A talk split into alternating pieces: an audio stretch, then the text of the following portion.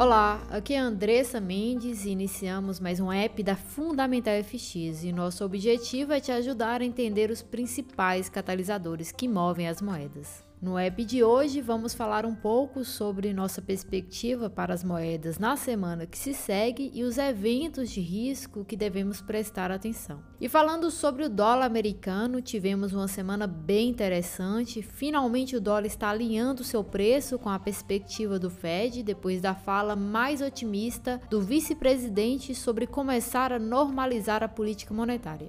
Isso foi uma grande surpresa para nós, participantes do mercado, porque esse membro costumava ter uma postura mais pacífica, mais dovish.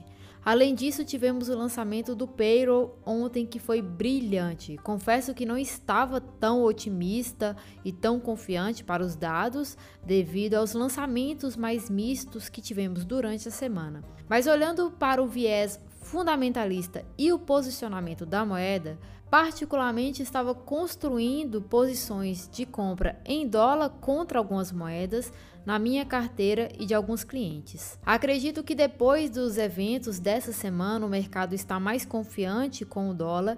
Na quarta-feira teremos dados da inflação nos Estados Unidos e qualquer aumento em relação à leitura atual de 5,4% provavelmente aumentará as expectativas do Fed para a normalização da política. E na quinta-feira também receberemos dados da inflação na forma de PPI Estaremos observando a reação e qualquer fala do Fed após os dados.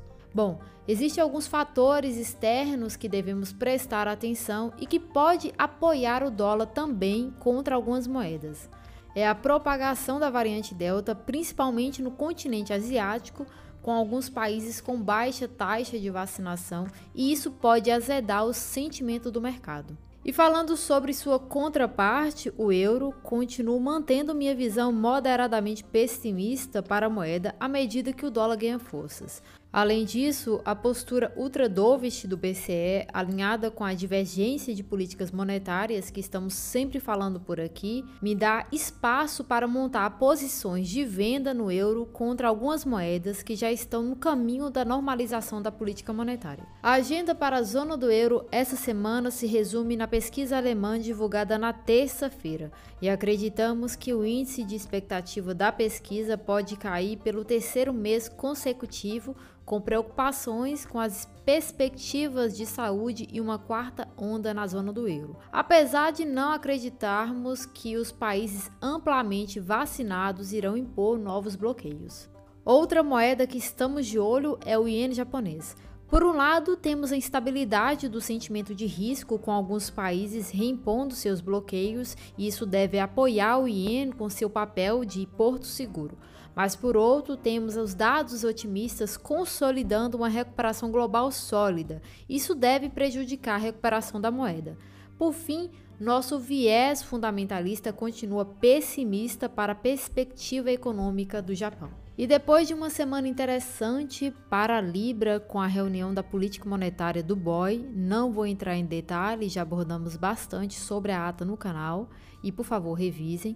Não esperamos uma semana tão agitada para a moeda, mas acredito que o viés fundamentalista otimista continuará persistindo e teremos dados importantes divulgados na quinta-feira que poderá dar suporte para a moeda. Continuo mantendo minha posição de queda no par euro-GBP, mas agora estou acreditando que os ganhos serão limitados para a libra em relação ao dólar americano.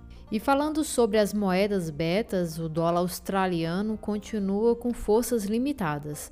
Ficamos surpresos com a colocação do Banco Central essa semana em começar a redução da compra gradual de ativos em setembro, mas confesso que esse progresso foi bem pacífico quando comparado com outros bancos centrais. E depois de um dia agitado para o dólar australiano, os fatores externos voltaram a ser o principal catalisador da moeda. A relação com a China continua a se deteriorar e o minério de ferro enfrentou outra liquidação e vamos continuar a acompanhar seu preço na próxima semana. Acredito que será o catalisador chave. Além disso, a moeda continua vulnerável com os bloqueios no país devido aos novos casos. Bom, continuo bem cautelosa em negociar dólar australiano e ainda preciso ver alguns progressos para começar a comprar novamente a moeda. E o dólar neozelandês e canadense provavelmente serão movidos por fatores externos essa semana também, mas não esperamos grandes movimentações. Estaremos atualizando os catalisadores no decorrer da semana. Por fim, espero ter ajudado e um ótimo final de semana.